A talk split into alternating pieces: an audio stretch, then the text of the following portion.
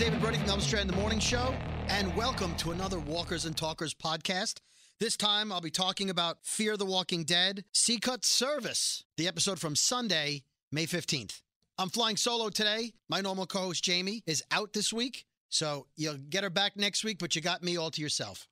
And before the podcast is over, I'm going to talk to you about a recent, possibly major news story that broke over the past weekend about The Walking Dead and who may have survived Negan's bat. Okay, this episode is, for me, the one that says this show's for real.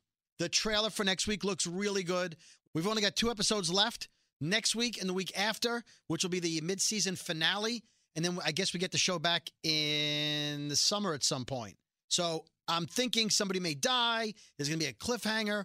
Next two episodes should be insane. So let's start off with a recap. Again, spoiler warning. If you're not caught up, I'm going to talk about everything. So, ready? Okay, here we go. So the episode starts off, and there's a, a priest who is uh, leading his church in Mexico. He's talking about they have to stop the evil, and he's giving them all communion wafers, and it looked kind of weird. It sort of gave me the vibe like a Jim Jones who drank the Kool Aid. Uh, look that up if you don't know what I'm talking about. But basically, I thought he was poisoning everybody to escape the awful world they're in. What we learn is he's actually getting them prepared and pumped up to attack what I, we think initially is the walkers, right? We think that they're going to get weapons and they're going to to kill the walkers wherever they are and they're going to protect their village. All of a sudden Thomas Abigail shows up, he who owns the boat, Strand's I you know, we think boyfriend, rich guy who they're all going to meet. He shows up and he basically says, you know, don't do this. He tries to stop them and they then say they're after Celia, she's evil. Now we don't know anything about who she is at that point, but they're obviously not going after the walkers, they're going after Celia. So as he's trying to talk them out of it, one by one, there's like 30 of them, little kids, older people, men and women. Their eyes start bleeding and they start screaming in pain and dropping to the ground and they're dying. Clearly, they were poisoned. They think that Celia did it. Thomas Abigail grabs, I think if I remember correctly, the priest and he holds him as he's dying. And that's basically all we see, right? We'll, get back to them in a minute. Now, back on the Abigail, right after the credits, they're supposed to meet an official from Mexico who's going to let them in. Luis has arranged all of this. Luis is Strand's and Thomas's bodyguard, I guess, the cool guy in the black outfit who shoots the uh, sniper rifles really well. So he sees a boat approaching, not with the guy he's supposed to meet, but the guy he's supposed to meet and another guy. So he figures there might be problems. He tells all of the survivors that aren't Strand to go downstairs and hide. They all go in the bottom of the boat and they hide. And they hear gunshots. They come back up. The two Mexican officials are dead. And Luis is bleeding. He's about to die. Daniel comes over, puts a knife in the head of the two Mexican guys, and he walks over to Luis. And Luis is like, please, not in the head, not in the head. He realizes he's dying. And they're going to let him bleed out, I guess, and then kill him eventually. And he gives a coin to them and says, you know, as he's dying, give this to my mother. Okay, so that's his dying wish. The coin, hard to make out. We later realize it's an owl on the coin. Now, I got a tweet at uh, David underscore Brody, hashtag walkers and talkers from Kevin Rosario at cockadoodle Kev. And he wanted to know what the deal was with the coin. And later we see an owl on a tree. So I'll explain that in a few minutes. We'll talk about the tree a little bit later, but I do know what it means and what the significance is of all of that. So I'll wait till I explain why it's up there and why it's on the coin.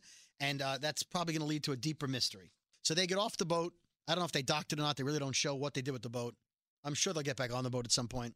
So the survivors arrive in Mexico. They go into town, and Strand sees Thomas's truck.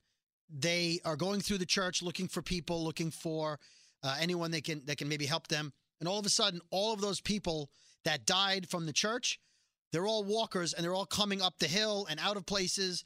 And so they all start grabbing weapons. The survivors grab bats and and sharp objects that the uh, that these people were going to use to go after Celia. Now those weapons are laying in the street, so they start going to town, Walking Dead style, killing people, you know, killing the walkers. However, there were little kids involved. They're little kid zombies now, and they have to kill the kids or the the kid zombies. They're not really kids anymore. Nicholas, Nick, he has a problem. It's uncomfortable for him to kill one of the little boy zombies. And then Daniel uh, one of these zombies is about to, to come at him. He holds him by the neck to keep him from biting him. And he has a flashback of a little boy being choked. Now, we can't tell if it's a flashback of him choking a little boy or him as the little boy being choked, but he suddenly freezes and Ophelia has to come over and kill the, the little boy zombie. Now, on Talking Dead, right after Walking Dead, the actress that plays Ophelia, her name is Mercedes Mason, she said that we will find out what the flashback was all about next week for sure. So look for that. We'll figure out why Daniel froze. Daniel, throughout the whole episode, is having some mental problems. He's hearing voices. He's he's depressed in his room. He, he's not dealing with all this really well. But the really interesting moment of this fight by the church is that Madison is being pinned down by a walker. Behind the walker is Luis, Travis's son. And he, you know, he's already crazy, right? He shot Reed last week, then lied about it. So he already knows from earlier in, in this week's episode. Uh, Travis basically told him is that nobody trusts him and he shot Reed. And he's like, no, Madison trusted me. And Travis gave him the impression that Madison really didn't trust him and went and ratted him out basically to everybody, that nobody believes he shot Reed last week, Jesse McCartney, for the right reason. So Madison is struggling to stay alive. Chris is watching her almost get killed. And then all of a sudden, Alicia his stepsister or soon to be stepsister, Madison's daughter, is like, Travis, what are you doing? You're just standing there. And then she runs over and she kills the walker right in the head. And she clearly sees that Travis was going to let her mom die. She confronts him later in the episode and he denies it. He says he just froze. And then he threatens her and says, if you tell anybody, you know, don't tell anybody. And he grabs her and, and like sort of like gets freaky weird around her. Like, you better not tell anybody. And of course, she's like, or what? Like, what are you going to do? and then he kind of walks away. But he's definitely screwed up. And Madison and Travis fought about that because Alicia did not keep her mouth shut. She went right to Madison, her mom. Madison went to Travis. Travis is like, oh, yeah, well, I helped you with Nick when he was a drug addict. So if Travis has issues, we'll deal with it. And Madison's like, no, you don't understand. He's dangerous. Oh, he's not dangerous. He wouldn't let you die. I'll, I'll figure it out. And Madison's like, you know what? Then you sleep with him. I'm going to go sleep in Alicia's room. I'm out of here. That kid's crazy. And so they drive to this big compound and it's exactly like Strand described huge walls, and, it looks like it's safe. They go in, and the staff there greets them. They obviously recognize Strand, and they make them give up their weapons. Daniel's like, I'm not giving you my weapon. But he gives them the weapon anyway because he wants to come in because his daughter Ophelia says, Give him the weapon, let's go. So they all go in, and Strand asks where Thomas is, and they say he's, he's in his room, he's, he's quiet. He goes in, and we see that he's sick. Why is he sick? Well, we see a bandage with blood bite marks under the bandage. He's clearly been bitten. So we know that he's going to die soon. Strand cries when he sees him. Well, we know that Thomas Abigail is gay. We don't know if Strand is gay or pretending. We don't know if he's a great actor. We really it's hard to tell. They sort of let you think it could go either way. But he makes Thomas feel like he loves him at least on camera. It looks like he's compassionate. He's very concerned about him being sick and dying. Strand alludes to the fact that he would kill himself also so they could be together and they wouldn't have to live alone without each other. Now, Celia, who is sort of like the caretaker of this giant plantation that uh, that Thomas owns, she's up to no good. She's very religious in her own way, and she's trying to tell Nick the Walkers are really who we are, and they're not dead, and they have to be respected. And then Madison walks in and she sees Nick, and she's like, "Listen, Nick, uh, we got to go." Then she sort of rubs Celia the wrong way and tells her, like, don't fill his mind with stuff. He's very impressionable. Sure, because he's, you know, fresh off drugs. He's finally starting to figure his life out. Now she's totally confusing him, where he starts to feel guilty throughout the rest of the episode about killing the zombies because he thinks maybe they're not dead. He's not sure now. Celia then goes to Strand and knowing that he promised to kill himself to be with Thomas, she offers him two poisoned communion wafers. And that's when we all realize she poisoned the whole church. I mean, we knew that, but she poisoned the whole church. She believes you die, this zombie thing is the next natural progression.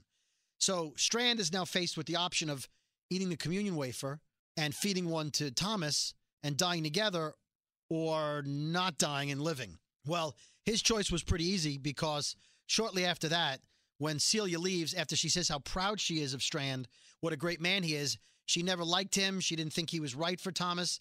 Now he she fully respects him. At some point, he realizes he doesn't want to die.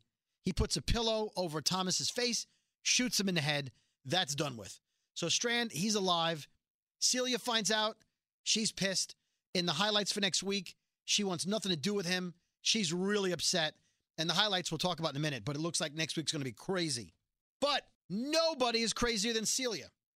So not only did she kill the whole church, Thomas knew about it apparently because he was there to protect her. She's totally freaked Daniel out because she's got him convinced that damaging their brain so they can't come back is wrong. So Daniel is out walking at night and he sees a kid take a dog and throw him down a chute. And the dog cries, and then there's like this noise, and, and he's like, What the hell was that? And then he goes down in a basement somewhere and he sees a little boy talking to his mother. You don't see the mother, you see the little boy talking about his day and, uh, you know, updating her on his life. And then he's like, Who are you talking to? To the little boy. The boy's like, Oh, my mom. Here, you can go see her. And what he sees, it looks like Hershel's barn from season two of The Walking Dead. It's, I don't know, 40, 50 walkers behind a fence. And Celia is keeping them there because she respects all life and feels like, you know, they're God's people and we shouldn't kill them. Like Hershel thought this was his family. He didn't want to kill them. And they're feeding them like the dogs and whatever else they have to keep them alive or not alive, keep them sustained because they're already dead. Or she doesn't think that. So she's crazy. We have a ton of walkers. You know they're getting out. You know, either they're going to get out in a controlled way, like when they opened up the barn at Hershel's farm and, and let them out and they killed them all. And Carol's uh, daughter came walking out. So we don't know who's in there, but all hell's going to break loose in the next week or two because they're definitely getting out. Now, we talked about the coin and the owl. At some point, Ophelia and Nick and Daniel all end up at this little um, shrine on the plantation there on the farm. It's uh, like this candles lit, and above that is a tree with an owl. And it's sort of like the owl on the coin that Luis had that wanted them to give to his mother, uh, who we assume is Celia. Now, here's what the owl means the owl logo means Santa Morte, the saint of death. It's a symbol of death. So either that coin is it's some kind of cult they have they believe in, the owl cult, or it's just it just signifies death and he knew he was dying, he wanted the coin to go to his mother.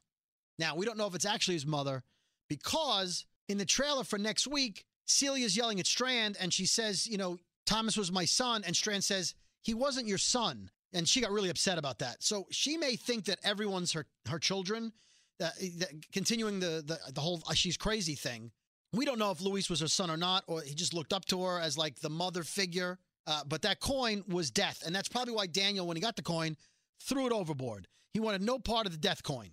So Daniel has it out for Celia. Madison has it out for Celia. Nick, he, he's twisted. He may think she's she's right. He may not want to kill walkers at this point. So we don't know what's going on uh, completely with Celia, other than she's crazy. She's cuckoo for Cocoa Puffs. Okay, so now to wrap it up, looking at the trailer for next week, Daniel gets beaten up by a bunch of guys on the farm when he's trying to dig a Strand's digging a grave, and they want to bury Thomas. Celia's freaking out. Uh, at some point, Daniel's tied up like he's being held hostage, so he's ha- he's having a really bad week, and uh, it looks like there's going to be a fight between the survivors, the people that are you know from the ship, and the people who run the plantation, because it looks like Celia's not going to let them stay. She's in charge. She's like the governor from The Walking Dead. Once Thomas is gone, you know, maybe they could have stayed if Thomas was alive, but she has no respect for Strand now for not killing himself. She's going to want everybody out. And they don't have any weapons. So outside of picking up shovels or trying to find their weapons, they're in big trouble. So next week looks like mayhem. Sometimes in the history of The Walking Dead, in the episode before a midseason finale, somebody dies, but usually somebody dies in the in the midseason finale or there's a cliffhanger. So the next two episodes should be great. If you haven't seen the trailers. There's a sneak peek trailer, and then there's an extended trailer. There's two of them. Make sure you watch both of them. They'll explain some of the things I'm talking about. And so I'm thinking next week, uh, it's mayhem, but they're still there one more week. I think the next two weeks they're at the farm, and somebody's buying the farm, is what I think. Someone's going to die. I don't know who it is. I hope it's not Daniel because I thought Luis was going to be the badass of the show for a while, kind of like Abraham doesn't take any crap, but he's already dead. So Daniel's really the only kick ass guy who sort of knows everything. He outsmarts people. And then, oh, oh, Nick tells Madison in the trailer, I like walking among them. And then you see him walking with the zombies again. So he's completely gone. He may be more insane right now than he was when he was on the drugs. Now, I mentioned The Walking Dead at the beginning of the podcast. Here's what happened Norman Reedus and Steven Yeun, Daryl and Glenn, were on their way to the set of The Walking Dead for season seven. There was a car accident. They were there. The rumor is that they tried to help. Whatever the story doesn't really matter. The point is, both of them were on their way to the set of The Walking Dead for season seven. Were they there to film more Negan scenes? Because apparently the Negan killing someone scene has already been filmed. So are they both part of the show? Are they both alive? We don't know. Are they there as a decoy and one of them's dead, but the other one is told just keep showing up every day so that nobody knows that you're dead? Who knows? But everybody's talking about it. Daryl, Glenn, still going to the set of The Walking Dead. Why? Does it mean they're both alive? Is Abraham dead? Is Eugene dead? We don't know, but it's one more thing to speculate about, so I figured I'd throw it out there. Don't forget to follow me on Twitter at David underscore Brody. Use the hashtag Walkers and Talkers if you have any questions, or if you have any questions after next week's episode and you want us to bring them up, just like Cockadoodle Kev did. And Jamie will be back next episode of this podcast. So, thank you. Have a great weekend and enjoy the next to the last episode of this half of the season of Fear the Walking Dead.